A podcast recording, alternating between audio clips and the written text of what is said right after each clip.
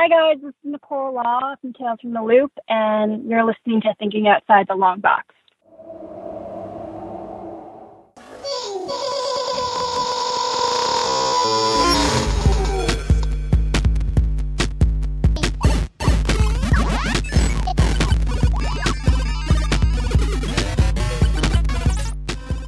Hey, everybody, welcome to this episode of Thinking Outside the Long Box. As usual, I am your interviewer, Gabe, and today I am talking to, you know, a, a, man that in many ways has become a fandom legend. I am, of course, talking with Jim Beaver. Who is Bobby Singer on Supernatural, as well as uh, Secretary of Defense Robert Singer on The Boys.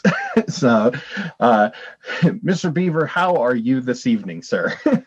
Well, I'm I'm fine. I am. Although when somebody says Mr. Beaver, I figure they're talking about my dad. So. yeah, it it's just a habit. it's it's not a it's not a critique on age. It's just a habit. well, no, I'm uh, I'm I'm doing well considering uh, you know the the state of the nation, state of the world. Right. So obviously, um, we you know asked you to be on the show because we just did a four episode series uh kind of covering the entire run of supernatural mm-hmm. um because you know this year supernatural ended it as a series with its 15th what? season yeah yeah did they not tell you no i, I well i'm i'm only i'm only up to middle of season two so uh haven't been paying close attention. So, you know, as as it draws to a close, we get to see the return of of you and some brief moments, you know, in the the ultimate episode, you know, kind of the yeah. end of a series. And I guess looking back on kind of what this has become, you know, how it's gone from just kind of like a monster of the week show to like this amazing fandom and amazing kind of body of work. You know what are some of the things that that you know it it brought up in you to to work on that last episode? Well it the um the experience of doing the final episode was diluted in a way because of all the restrictions we had on us because of uh, COVID 19. And as unhappy as I am about the pandemic, I was particularly unhappy that it kind of took attention away from the ability to fully engage with the final episode of the show. You know, it restricted things like hanging out as closely with one's friends on the set. And uh, uh, it made saying goodbye to everybody a little more difficult, a little more complicated. But it was it was a real pleasure to to be back and to be there for the final episode. I started out in the final episode of season one and ended up in the final episode of season 15. I don't know if that means anything, but I'm very proud of the fact that I was there all the way through. It was the entire experience was very rich. Um, the experience of the final episode was so bittersweet. It was you know, when you work in series television, you know it's going to end because it always does. Even if it takes 25 years, it ends. Right. Um, Except for uh, The Simpsons, apparently. well, yeah, but uh, you know they're um, they're drawn a slightly different way, um, and I guess there are exceptions. But uh, knowing it was going to end someday is a very different thing from knowing it's going to end today and um, I was there on the very last day of shooting. It was it was a powerfully emotional experience. It was great fun as always when we were actually doing the work. It's always uh, a, a joy working with that cast and crew. So in in some ways, it was just another day at work on Supernatural, in that we had a great time together and we did interesting work. Uh, we had fun doing it, but on the other hand, there was this knowledge of uh, as soon as they wrap this scene, they have wrapped me forever. It's uh, it's not exactly like being in the death house waiting for the long walk, but it, it felt a little less, only a little less negative than that. uh, it was it was a very teary day. A lot of us were uh, were deeply moved by the experience and uh, and deeply regretful of having to leave leave each other. I've never worked with I've never worked with anyone as long as I've worked with the crew on Supernatural. And uh, while there are actors I've worked with and known for many many years, I've never actually been on set with the same bunch of people for anywhere near this long. And that if they're as good a bunch as these guys are, that makes them family. To sort of wander off in all directions, thinking maybe we'll see each other again someday, is a really affecting and and um, melancholy kind of thing. But uh, we had a good time, and I think um, I think we did real justice to what the show uh, set out to be, which was not just an adventure, but the story of people who wanted something, wanted to be a force for good in the world, and who had different ways of approaching that and different ways of wanting it to turn out, but who all came together as real family and as family of choice to um, accomplish the goal of making the world a better place. I think pretty much everybody among the principal characters got what they really wanted in life. And I was very proud of the final episode. I was very proud of the show and the direction it took all along. So, um, with the possible exception of getting killed off in season seven, I might have talked them out of that if I could have. You know, uh, when Supernatural first started, my daughter was, uh, my oldest daughter was about three or four years old. So she literally 38 now, right? No, she's she's just 18. but she she's spent her whole life effectively watching Supernatural. So, you know, and I I sat with her because, you know, I'm the horror dork in the house, you know, mm-hmm. I'm the one that mm-hmm. originally wanted to watch the show. Uh, and watching the last season, it seemed like such a perfect coda of you know the way Dean passes versus the way Sam passes, yeah. you know, and then that that scene of you know Sam aging while Dean drives. You know, when when you first saw that episode, like I, ca- I can't imagine that it didn't just absolutely almost crush you. Like I I was crying like a you know I mean I would I lost it. You know, it's it's well, you know, 15 years of my life. it's interesting. Reading the script is always a different experience from seeing it. I thought it was, um, I thought it was a very good script and and uh, well put together, well thought out. But seeing it on my TV screen was uh, a much more emotional experience uh, than than simply reading it because when you're reading it, for one thing, you don't get you don't get performance. You don't get. I mean, watching Jared and Jensen in their final earthly scene together was really, really powerful stuff, and uh, you can sort of imagine that when you're reading it. But th- there's nothing like seeing scenes like that done well. Frankly, I was uh, when I read the material for what I was going to do in the episode, I thought, well, this is pretty good. It's uh, I might have juiced it up a little bit, but then when I we did it, and when I saw it, I realized, no, this is juiced up enough. This is this is just what it needed. There's always something about the performance of it that changes how it read on the page. And if you're lucky, it changes it for the good. You know, all along the run of the show uh, ever since Bobby became a major character on the show. There have always been times when I've had ideas about really interesting things that they could do with Bobby, and I have to keep reminding myself myself that it's not the Bobby Singer show. And I did, I did indeed hope that there would be a little more to do in the final episode. And my understanding, to me, the real jit for all of us associated with the show is that because of the pandemic, we weren't able to film the final episode the way it was originally planned, mm-hmm. which I think would have blown minds everywhere in a very good way. But I know that I would have had a little more to do, and a lot of other people would have had something to do.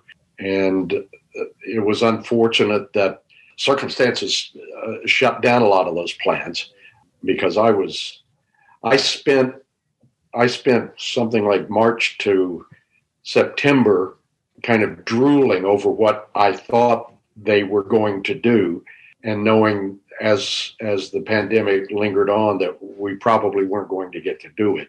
I won't describe what was in the plans, but at some point I uh, I suspect somebody will if they haven't already, and then right. I'll feel a little freer to talk about it. But you know, it was it it was an honor to be back at the end. Mm-hmm. Not only back at the end, but back in my original guys uh, as Bobby. And uh, as much fun as I had playing the alternate universe version, I much preferred playing original Bobby and and playing the emotions and relationship he has with Sam and Dean. And uh, I was I was very happy to get one last shot at that. So that's awesome. Um, yeah, it was. So so much of the show takes place in you know like little backwaters and hamlets and like rural America. Like, was that an intentional? Like, do you know if that was an intentional like thing to kind of almost like write this love letter to like those you know I eighty in Iowa or you know the old Route sixty six? Like, so much of the show feels like that road trip through Nebraska kind of thing. Mm-hmm. Like, it, um, well, I've driven through Nebraska, and I, I hope we're more adventurous than a road trip like that would be, simply because uh, you know I like I like a road that turns every once in a while. Same here. uh, but you know, as you know, the, the the show was was pitched as as Route 66 with monsters, and not everybody who watches the show is old enough to remember the old Route 66 show but that's what it was. It was two guys driving around the country having uh, various adventures. And I think that was, I, I've never heard Eric describe it in quite the terms you did, but I think that's probably it. I think there's something wonderful about a road trip. Mm-hmm. And we got a 15 year road trip. Yeah. About the only places in the country I think we didn't get to visit were the desert southwest because it's hard to come up with that in Vancouver where we shoot. so uh, like I said, there's something there's something wonderful about a road trip, and I love road trip movies. This was one of the things that always that was always fun for me was when I would get a script, uh, it would be to open it up and find out where does this one take place. I knew we'd all be within, you know, a ten mile radius of Vancouver, but in our imaginations, um, you know, okay, this week we're in Minnesota, next week we're in Kansas. I had a lot of fun with that. I don't know if it was if it was planned, you know, as as you say, as a Valentine to um, the whole country that way, but it sure worked out that way. I do love that the highways and byways of rural America are are in Canada. I've always yeah. thought that was really yeah. funny. so um, it limited us some, but um, because not all of the United States is covered in northern rainforests. Uh, yeah, and not all of the United States rains nine months out of the year. So a lot of a lot of episodes in Seattle. yeah, and a lot of a lot of wearing short sleeves in the winter in Canada, pretending it's the summer in Florida. Yeah. That was that was a downside. I can imagine. so I would be a little remiss if I didn't bring up uh, the boys. Uh, you know, our show centers around comic books and like you know the media that's created from comic books, and so the boys being this Amazon show that is you know based on you know kind of a long running comic book. You had the opportunity to play Secretary of Defense Robert Singer, which I love that joke that it's you're the same guy effectively but what was what was the experience of uh, working on the boys like well it's um you know, it's been it's been great. It's working with Eric again. It's working with Phil Sgriccia, who I've I've known for oh on over the course of three or four series now, and uh, uh, including Supernatural. It's so far it's been kind of a functionary role in that there's not a lot of delving into my character's backstory or uh, personal life, although some of that's about to change. I've I've only I've only worked with three or four different actors on the show, and uh, despite the huge cast, so there are a lot of people on the show I, I haven't even met, which is kind of unusual considering uh, we're getting ready to do the third season. Right. but uh, I love the show. When I when I heard I was going to be on it, I thought, okay, well, who knows what this will be. Once i once i saw what it was i was thrilled. It's it's very much my kind of show. Uh, i uh, i like over the top irreverence and uh, this one's got it in spades. Yes it does. It's it's one of the the more entertaining comic book adaptations i think we've seen in the last last few years. It it cracks me up every time.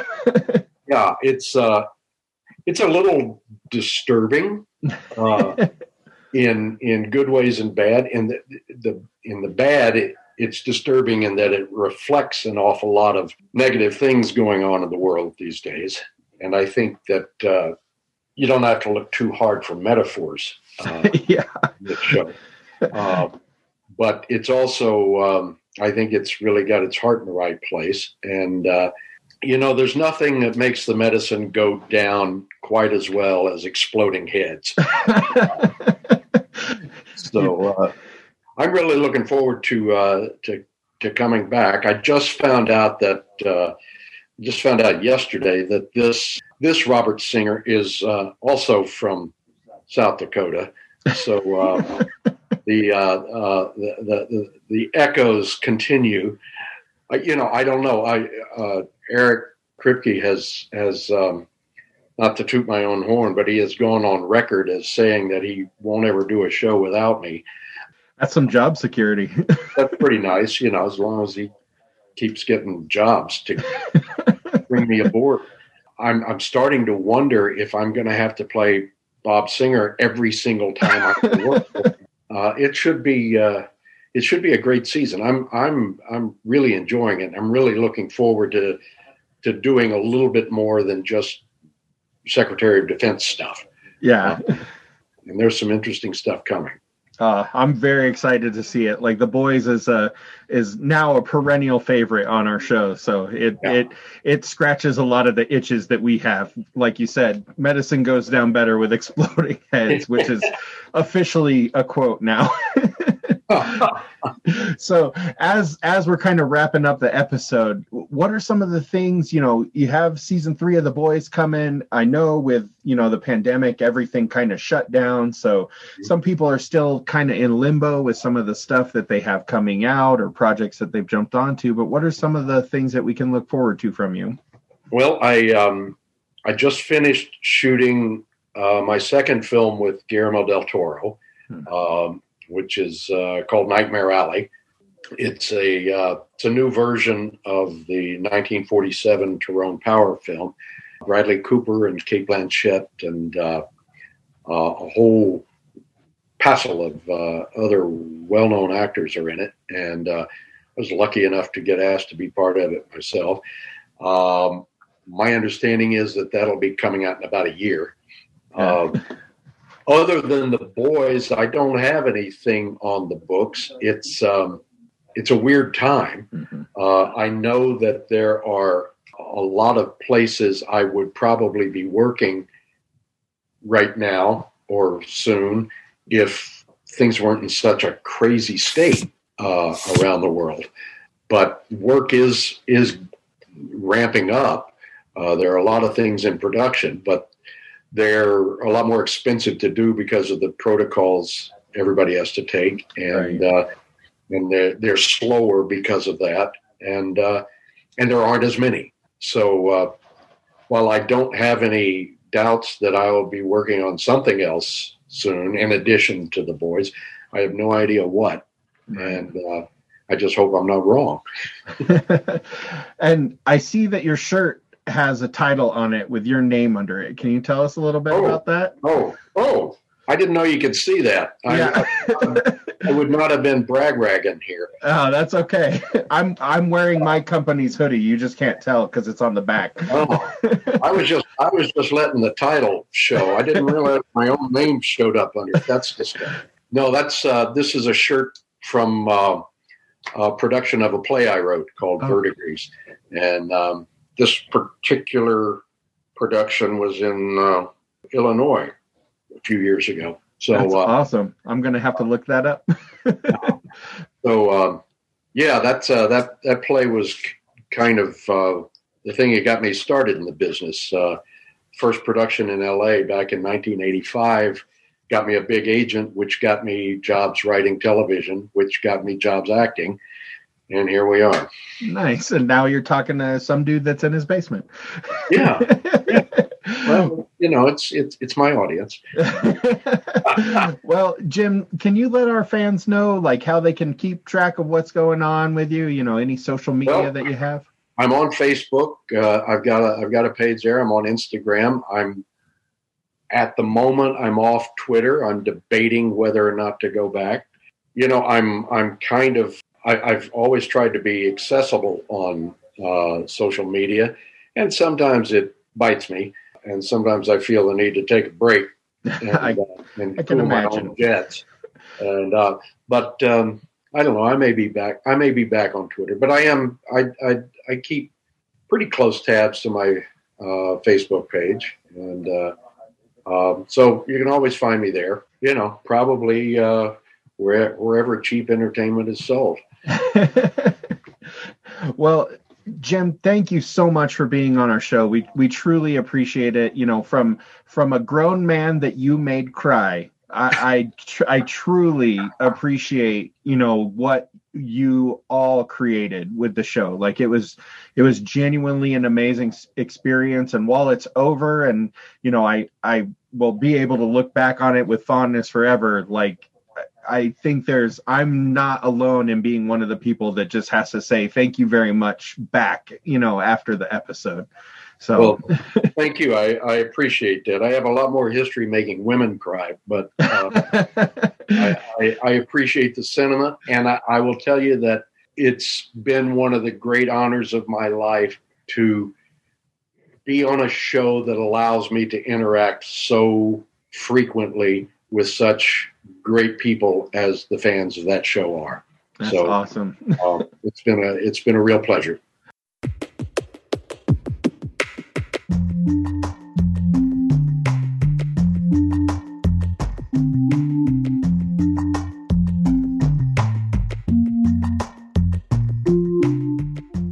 Thank you for joining us for this episode of the Thinking Outside the Long Box podcast.